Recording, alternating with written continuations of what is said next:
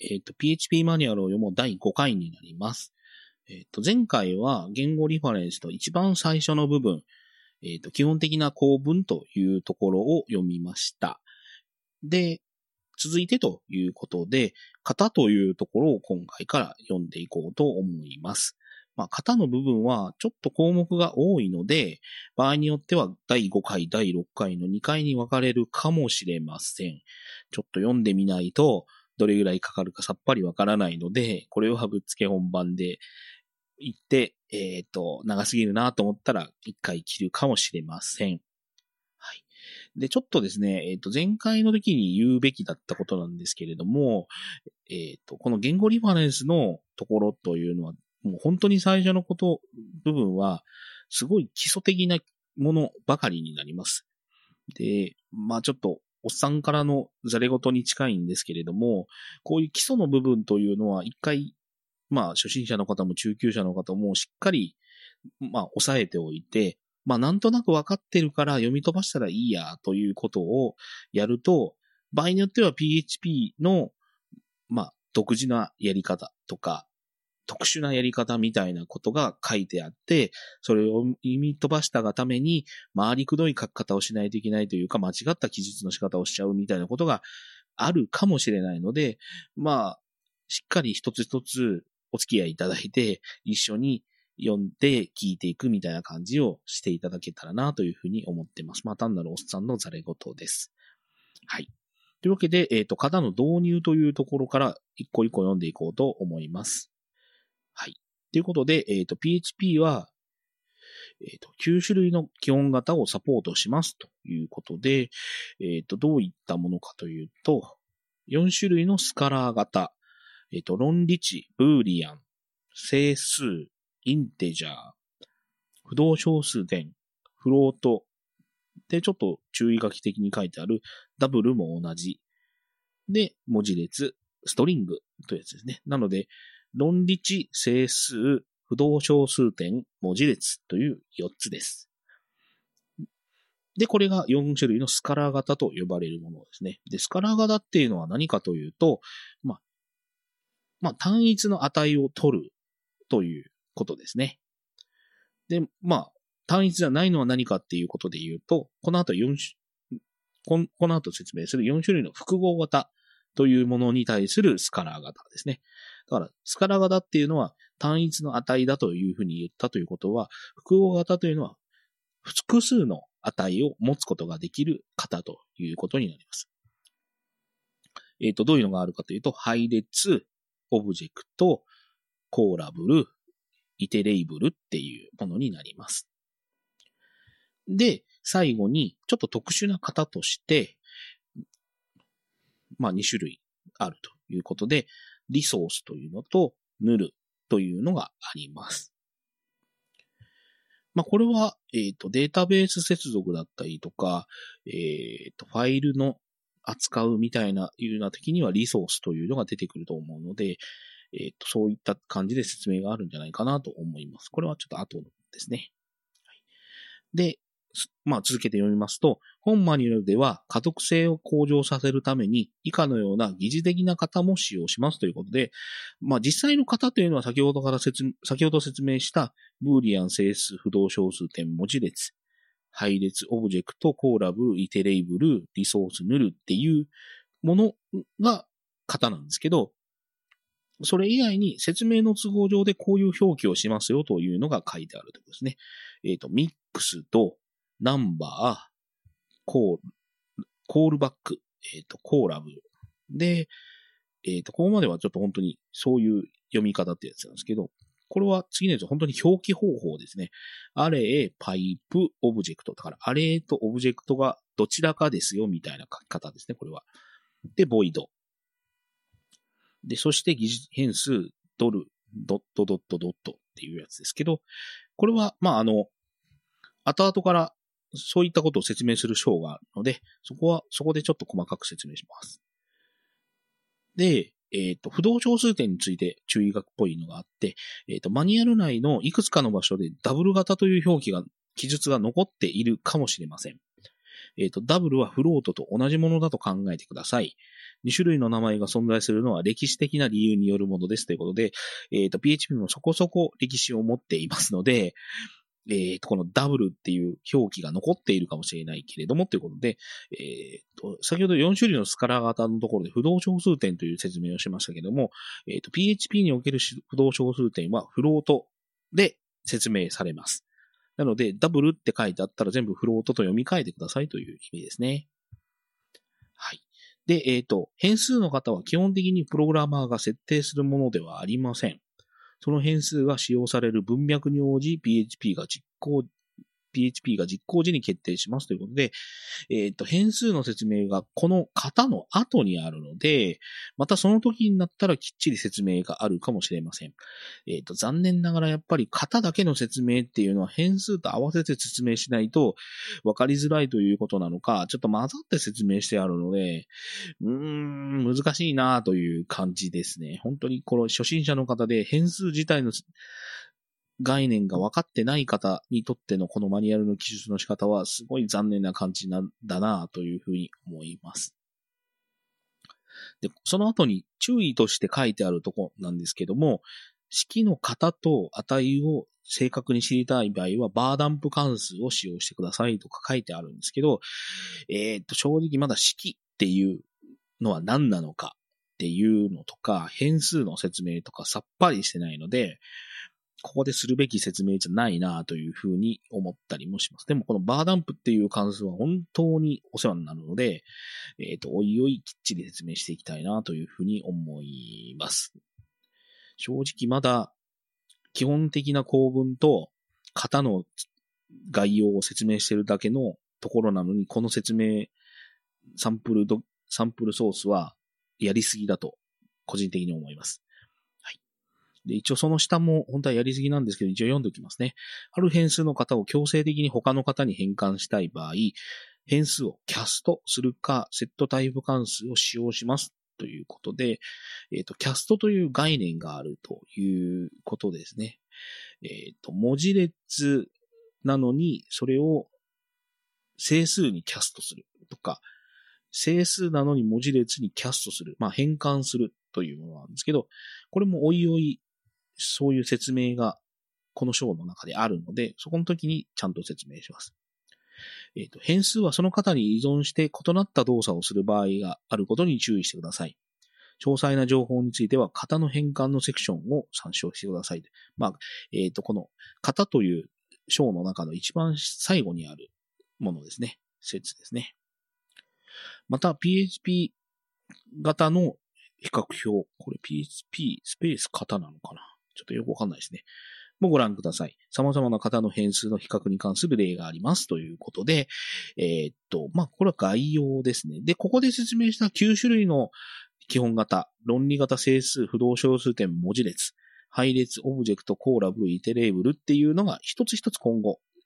えー、っと、説明、詳細な説明があるという章立てになっております。ってなわけで、えっと、まず、論理型の説明をしますと、えっと、論理型、ブーリアンというやつで、論理型は最も簡単な型です。ブーリアンは真偽の値を表します。まあ、真偽値というやつですね。で、この値は true または false のどちらかになります。ということで、えっと、まあ、この説明をするためにも変数の説明をしないと、もうどうしようもなかったんですかね。で、ブーリアンリテラルを指定するには定数。この定数も説明しないですね。いいか。定数 true または false を指定してください。両方とも大文字小文字に依存しませんということなんですが、えっと、ピーエイチピー の残念な点の一つで、えっと、大文字小文字の区別がちゃんとある場合とない場合があります。これは歴史的な理由によります。で、この true, false という表示の仕方、あ、書き方に関してで言うと、大文字小文字はもうどうでもいいです。全部大文字でもいいし、頭だけ大文字でもいいですし、全部小文字でも大丈夫です。なんですが、えっと、最近決められている ピーエスアール という、あの、ピーエイチピー のフレームワークを作っている人たちが、まあ、有志の方々が集まって、ピーエイチピー の標準的な規約を決めていこうっていうのがあるんですけども、それの ピーエスアール という規約があって、 ピーエスアール のにというあのコーディング規約のあのもうまとめたものがあるんですけども、そこによると、えっと、true、false に関しては小文字で書くことという規約になっているので、基本的に true、false に関しては小文字で書く方がいいと思います。はい。で、通常ブーリアン型の値を返す演算子を使用してから制御構造にその結果を渡しますということで、えっと、このブーリアン型と呼ばれるものが活躍するのは基本的に if 文という条件判断文を使う場合ということになると思われます。えっと、残念ながらまだ条件判断文という if 文に関しての細かい説明をしていないので、今後 if 文が出てきたときに役に立つんだなというふうに思っていただければいいと思います。はい。あ、true false きちんと説明しなかったですね。true が、えっと、真偽値で言うと真で false が偽というやつです。まあこれ、下手に漢字にしない方が分かりやすいですね。トゥルーとフォールスですから。はい。というわけで、ブーリアンへの変換ということで、ブーリアンに明示的に変換に、変換を行う場合には、キャスト、カッコブール、カッコ閉じ、またはブーリアン、カッコ、あ、カッコブーリアン、カッコ閉じを使用します。しかし、演算子関数制御型がブーリアン型の引数を使用する場合には、値は自動的に変換されるため、多くの場合はキャストは不要ですということです。えっと、これに関しては、ブールもしくはブーリアンとなってますが、ブールの方がいいはず。なぜかというのはまた説明します。はい。で、型の総合変換も参照してくださいということで、これは最後の説なんで、またその時に言いますね。で、ブーリアンに変換される場合、次の値はフォールスとみなされますということで、えー、っと、実はまあ、トゥルーだと判断されるものと、フォールスと判断されるものっていうのが、いろいろあって、ここが ピーエイチピー を使う場合に、厳密さから言うとなんでそうなんねんという突っ込みどころがいろいろ出てくるとこではあるんですが、この辺がちょっと ピーエイチピー が緩いと呼ばれるゆえんになります。で、フォールスとみなされるものは何があるかというと、もちろんブーリアンですね。えっと、論理型でいうフォールスときっちり書いてある場合、もちろんこれはフォールスになります。で、インテジャー、整数型のゼロという値が入っている場合はフォールスになります。で、フロート。えっと、不動小数点の値として れいてんれい が入っている場合は、これはフォールスとみなされます。で、からの文字列、あ、文字列の場合ですね。からの文字列及び文字列のゼロがある場合は、これはフォールスとみなされます。で、要素の数がゼロである配列。これもフォールスとみなされます。だから、if 文と組み合わせたときに、こうなるっていうことなんで、if 文の説明をしてないので、なかなかこう、何なんだよということなんですけど、まあ、false と、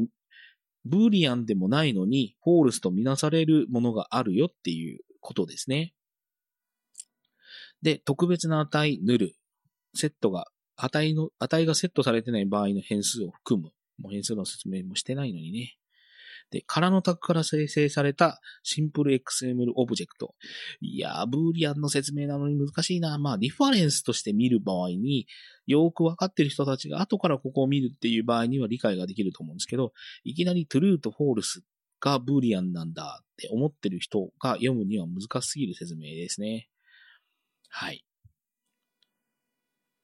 で、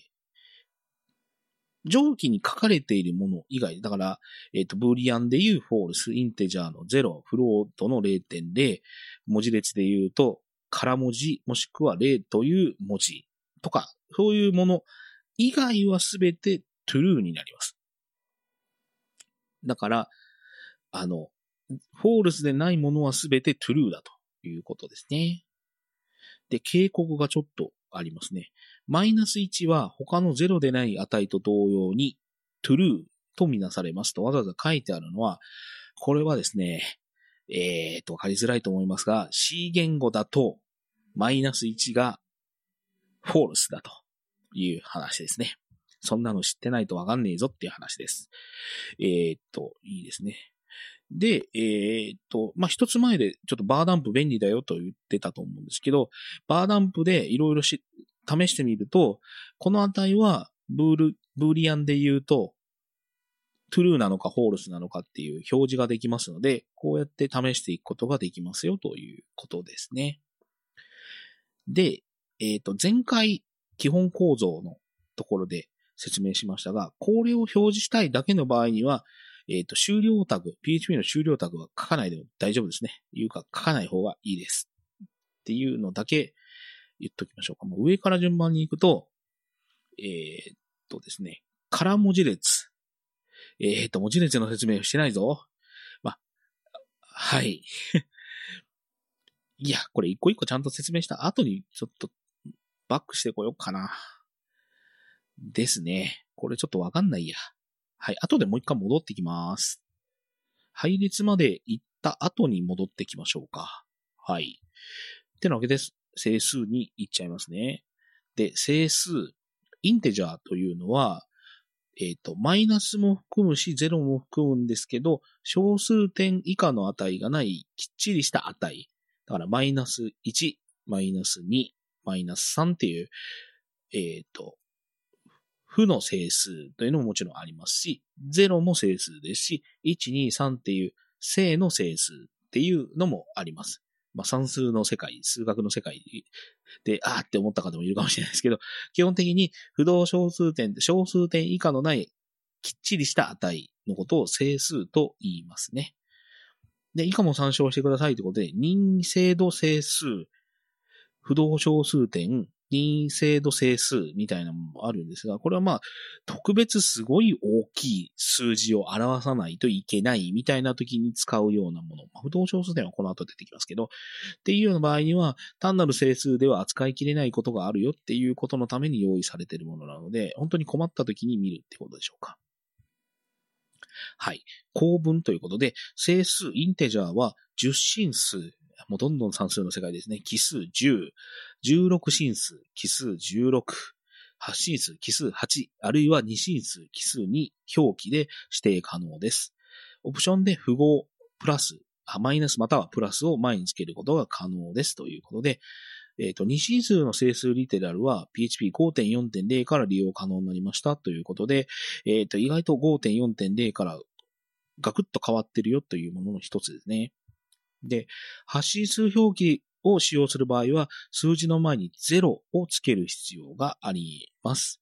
で、また、じゅうろく進表記の場合には、数の前に ゼロエックス をつける必要があります。えっと、に進数表記をする場合には、値の前、数、数の前に ゼロビー をつける必要がありますということで、えっと、整数リテラルということで、えっと、変数に入れているというのはちょっと無視して、ちゃんと読んでいきましょうね。で、えっと、せんにひゃくさんじゅうよんというのは、これは普通にじゅう進数表記になります。はい。で、マイナスひゃくにじゅうさんというのは負の整数ですね。で、文字列の表記上、ゼロいちにさんと書かれると、これはひゃくにじゅうさんではないです。えっと、はち進数なので、ゼロいちにさんと書かれると、じゅう進数に変換するとはちじゅうさんと同じになります。と同じように ゼロエックスいちエー と書かれると、これはじゅうろく進数になるので、じゅう進数で言うとにじゅうろくになります。で、最後、これいちいくつあるんだ？あー、にひゃくごじゅうごってことははちこかな。ゼロビーいちいちいちいちいちいちいち っていうやつは、こういう書き方をするとじゅう進数で言うとこのにひゃくごじゅうご。というのと一緒になるということですね。まあ、あの、普通にプログラムを書くときにはじゅう進数で書けばいいんですけども、なんか場合によって、えっと、じゅうろく進数で与えた方が便利だとか、はち進数で与えた方が便利っていうことが時々あるので、えっと、ファイルのパーミッション表記とかですね。えっと、例えば色。アールジービー の色表記みたいなものは、えっと、じゅうろく進数のが表しやすいみたいな、まあ、それあ、あった形があるので、そういったものを表示することができますということですが、えっと、使用可能な整数リテラルの形式は以下のように定義されてますということですが、まあ、これはまあ正規表現での書き方になっちゃっていたりとか、えっと、ビーエヌエフ 的な書き方の説明になっているので、まあ、これはいいですね、別に。はい。はい、最後。あ、最後じゃないや。わ、結構整数頑張ってあるな。はい。で、説明ちょっと続けますと、えっと、整数のサイズはプラットフォームに依存しますが、約にじゅうおく、さんじゅうにビット符号付きが一般的な値です。ろくじゅうよんビットプラットフォームでの通常の最大値は、およそきゅうの、きゅう×じゅう のじゅうはち乗、きゅうひゃくケー ですね、になります。しかし ピーエイチピーなな より前のバージョンにおける Windows は例外で、Windows で ピーエイチピーなな より前のバージョンを使う場合は常にさんじゅうにビットとなります。ピーエイチピー は符号なし整数をサポートしていません。あー、はい。まあ、マイナスを表せないことをすることによって、より大きな値を表すっていうのが符号なし整数っていうやつなんですけど、えっと、ピーエイチピー で整数というと、マイナスもきちんと表せますよということですね、この説明は。で、ピーエイチピー のサイズは定数 ピーエイチピーイントサイズ という定数を、の中を見ることによってわかりますよということですね。で、そして整数の最大値は定数 ピーエイチピーイントマックス でそれぞれ決まります。これらの定数は ピーエイチピーごてんれいてんご 以降で使えます。ピーエイチピーななてんれいてんれい 以降では整数の最小値を表す ピーエイチピーイントミン が使えるようになりましたということで、まあ、最小値が今まではなかったということか。はい。えっと、警告。ピーエイチピーなな より以前、ななより前のバージョンでは発信数の整数値として不正な値れい、はちまたはゼロが渡された場合、数値の残り部分は無視されます。でも ピーエイチピーなな 以降ではパースエラーが発生しますということで、えっと、何かというと、発信数というのは、いち、に、さん、よん、ご、ろく、ななの後は、桁上がりしていち、ゼロになるんですね。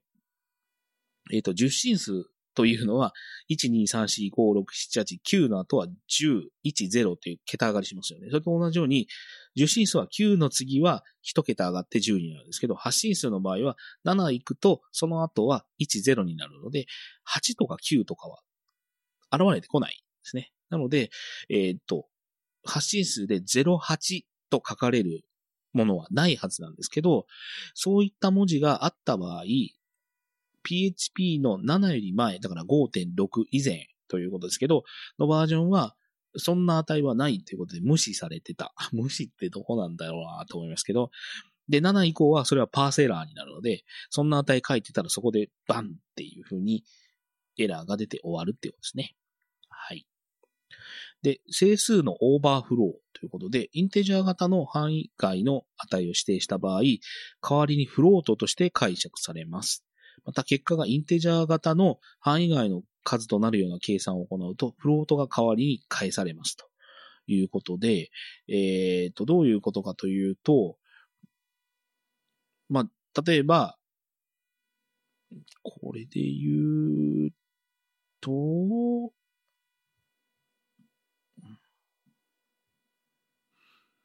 にじゅういちおくよんせんななひゃくよんじゅうはちまんさんぜんろっぴゃくよんじゅうななという値があって、で、その値をインテジャーとして扱おうとすると、これはインテジャーの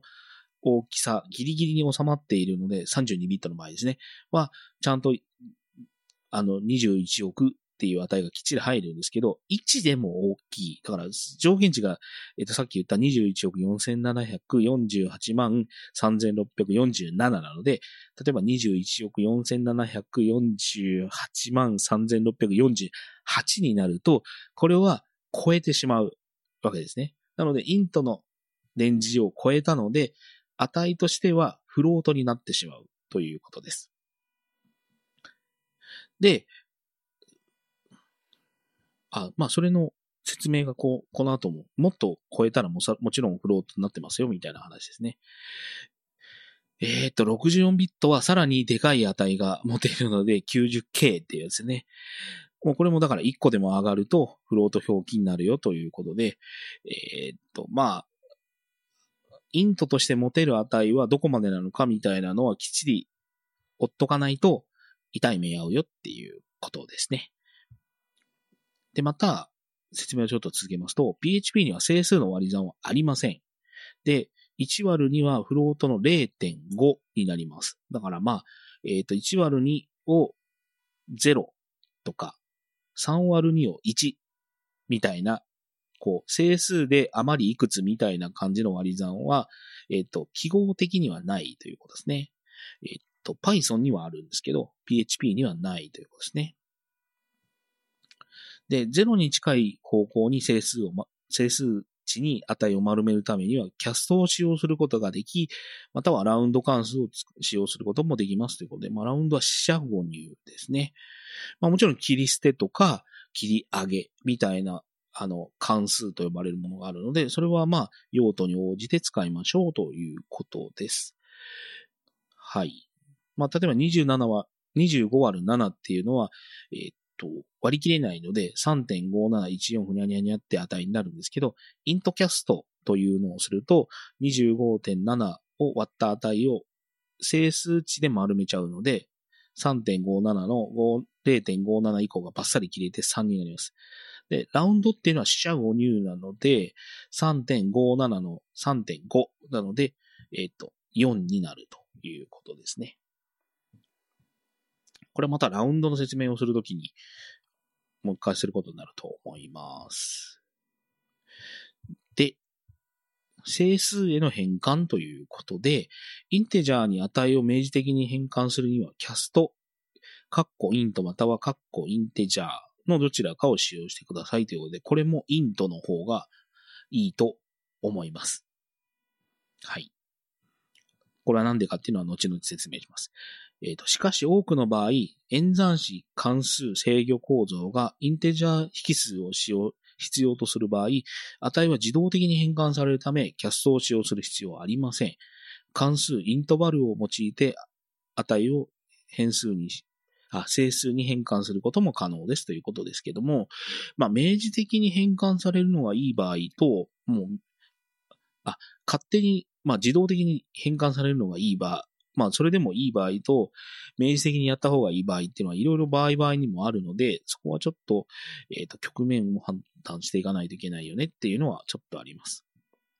で、リソースという型をインテジャーに変換すると、その結果はいちいのリソース番号となります。これはそのリソースに対して ピーエイチピー が実行時に割り当てられ、割り当てた番号ですということなんですけど、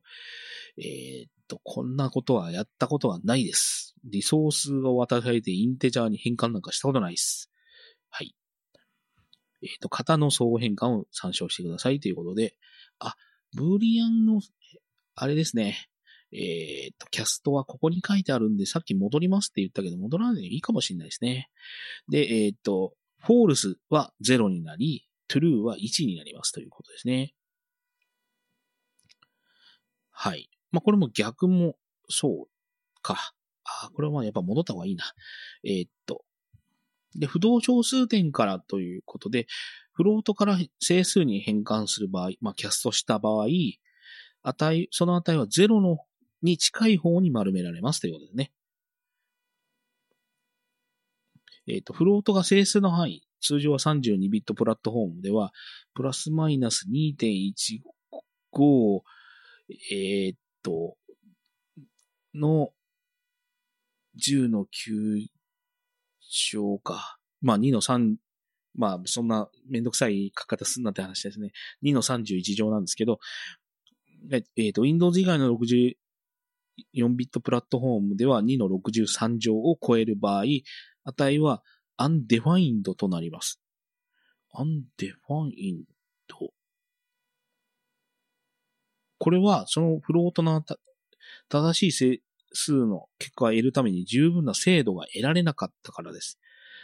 この場合、警告も通知も発生しません。はあ、なるほど。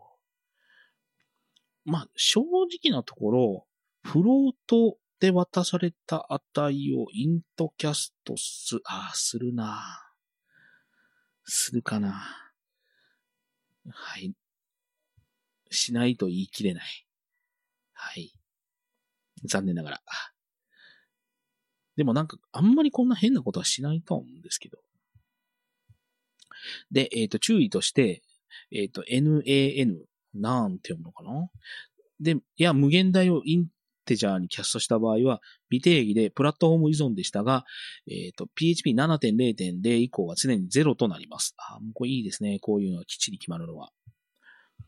で、えっと、警告として、未知の波数をインテジャーにキャストしないでください。この場合は予期しない結果となることがありますということで、えー、っと、なんだこれは。れいてんいちたすれいてんなな かけるじゅうのイントキャストは、なんか嫌な感じですね。まあちょっと、もともと不動小数点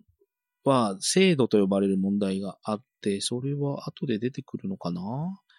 はい。で、文字列型から変換するときは、またこれ摩訶不思議なことになるので、えっと、これはまた後で面白話として、えっと、説明します。で、他の方からっていうことで、えっと、警告がいきなりあって、整数への変換の動作は他の方については定義されません。現在の動作はその方がまず論理値に変換された場合と同じです。しかしこの動作は予告なく変換されることがあり得るので、それを前提にしてはいけませんっていう話で、他の方っていうのは、えー、っと、アレイをいきなりイントにキャストしたりしたらどうなるのとか、オブジェクトをイントにキャストしたらどうなるのみたいな話は、えー、っと、定義、未定義、もうどうなるかわからんよ、みたいな話なので、すんなってことですね。はい。というわけで整数なんですけれども、まあ多分まあ、えっと、ここで難しいことは、オーバーフローをしたら、あの、整数というのも、この大きさ以上はちゃん、この大きさの範囲内でしか値を持てないよっていうのがあるので、超えたらどうなるかっていう挙動を知っておくということと、あとは、えっと、何進数表記。だからじゅっしんすう、じゅうろくしんすう、はちしんすう、にしんすうという、な、まあ、そういう表記の仕方があるということと、キャストと呼ばれるものがあって、他の型に対して値を変換するみたいなのがあるんだということを覚えていただければいいんじゃないかなというふうに思います。はい。で、次。不動小数点。えっと、不動小数点に関してで言うと、えっと、不動小数点、あ、で、ここで書いてあるフロート、ダブル、実数は次の構文により指定できますということで、いってんにさんよん という、まあ、小数点が普通にあるものっていうのと、いってんにいさん、E っていうのが出てくるんですね。で、もしくはなな、はい、なな じゅう、マイナスじゃないな、なな じゅう って言った方がいいのかな。はい。という書き方というやつですね。で、この E っていう文字なんですけど、もしかしたら Excel とかを使っていた場合、よく見かける表記だと思います。これ、不動小数点の書き方の、えっと、一つの、まあ、パターンというやつなんですけど、まあ、あの、じゅうの何乗みたいなやつの書き方ですね。で、もうこれも規約もちょっとわかりづらい書き方なんで、まあ、ちょっとこれを読むっていうのもあれですけど、えっと、説明です。えっと、フロートの大きさはプラットフォーム依存です。ただし、通常はじゅっ進数でじゅうよんけたの精度があり、最大値は、えっと、マイナス いってんはちイーさんまるはち。まあ、これは、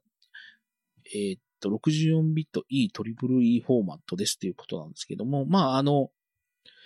さっき整数でも言いましたけど、不動小数点といっても、これもやっぱり最大値、ここまでしか値が保てないよみたいなのはあるわけですね。なので、その値を超えたらどうなるかみたいな話は、えっと、気をつけとかないといけないという話です。で、警告というので、書いてあるのを読みたいと思います。すごいでかい警告ですね、これ。えっと、不動小数点数の精度ということで、えっと、不動小数点の精度は有限です。えっと、システムに依存しますが、ピーエイチピー は通常、アイトリプルイーセブンごーよん 倍精度フォーマットを使います。もうなんか アイトリプルイー とかなんだっていう話ですね。えっと、この形式は いってんいちいちイーじゅうろく のオーダーで丸目処理での誤差が発生します。複雑な算術演算をすると誤差はさらに大きくなるでしょう。そしてもちろんいくつかの演算を組み合わせる場合にも誤差を考慮しなければなりませんという話ですね。えっと、さらに十進数では正確な小数で表せる有理数、例えば れいてんいち や れいてんなな は二進数の不動小数点としては正確に表現できません。これは仮数部をいくら大きくしても同じです。したがってそれを内部的な二進数表現に変換する際にはどうしても多少精度が落ちてしまいます。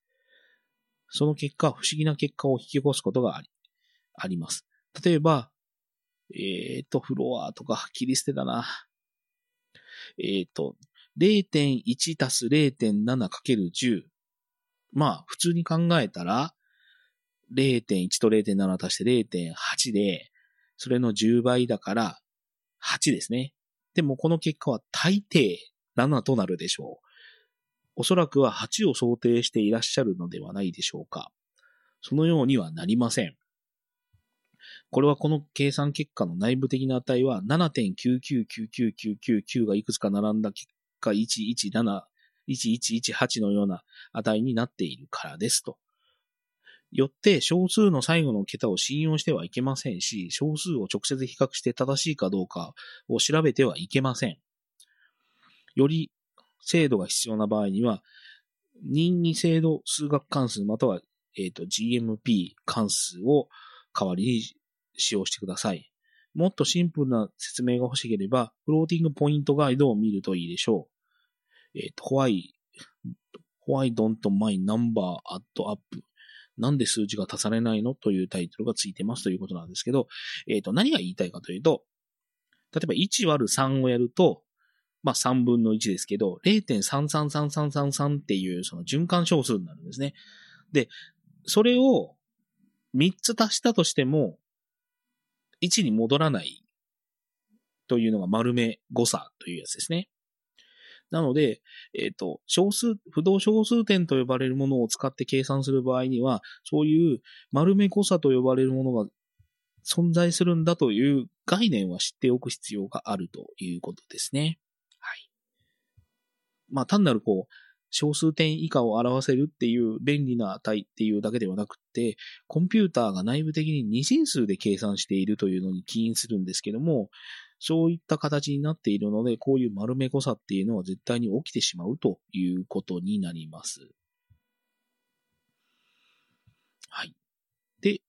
さっきと同じですね。えー、っと、イントから何かへのキャストっていうのがありましたけども、まあ、これもキャスト関係の話かな。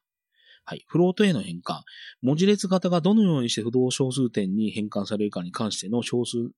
細な情報は、文字列の数値型への変換セクションをご覧くださいということで、文字列側で説明してあるということですね。えっと、その他の型の不動小数、その他の型の、えっと、不動小数点への変換については、整数型への変換と同じですということで、えっと、詳細は、整数型への変換のセクションをご覧ください。えっと、ピーエイチピー 以降、オブジェクトを不動小数点に変換しようとした場合には、通知がスローされます。ということで、まあなんか、エラー、例外になるのかな?はい。で、えっと、フロートの比較。先ほど警告し、警告したように、不動小数点数値が等しいかどうかの比較するには問題があります。これは不動小数点の数値の内部表現形式に起因するものです。しかし、この制限を回避して不動小数点の値を比較する方法もあります。えっと、不動小数点の値が等しいかどうか調べるには、えっと、比較的丸目誤差の上階を用います。この計算、あ、この値は計算機イプシロン、あるいは丸目単位と呼ばれ、計算時に扱える最小の差分を表します。すごいな。えっと、ドル A とドル B は精度ご桁では等しくなりますということで、えっと、なので、なんかふたつの不動小数点がある場合に、単純にイコールイコールで比較するなという、あ、まだ論理式言ってないのにね。まあ普通に比較するなということです。はい。えっと、エヌエーエヌ なんてやつですけど、えっと、数値演算の結果が定数 エヌエーエヌ で表せる値になることがあります。この定数は不動小数点演算における未定義の値、あるいは表現不能な値を表します。この値を他の値と比較すると、緩やかな比較及び厳密な比較のいずれでも結果はフォールスになりますということですね。自分自身と比較した場合も含みますが、true と比較した場合は除きますということで、えっと、まあ、ちょっと比較系はやっぱ厳しいっていうことですね。不動小数点っていうのは。はい。えっと、エヌエーエヌ は様々な値の、様々な値の数を表すものなので、ナン の値を他の値と比較してはいけません。たとえ自分自身であったとしてもですと。比較するには isNaN を表します。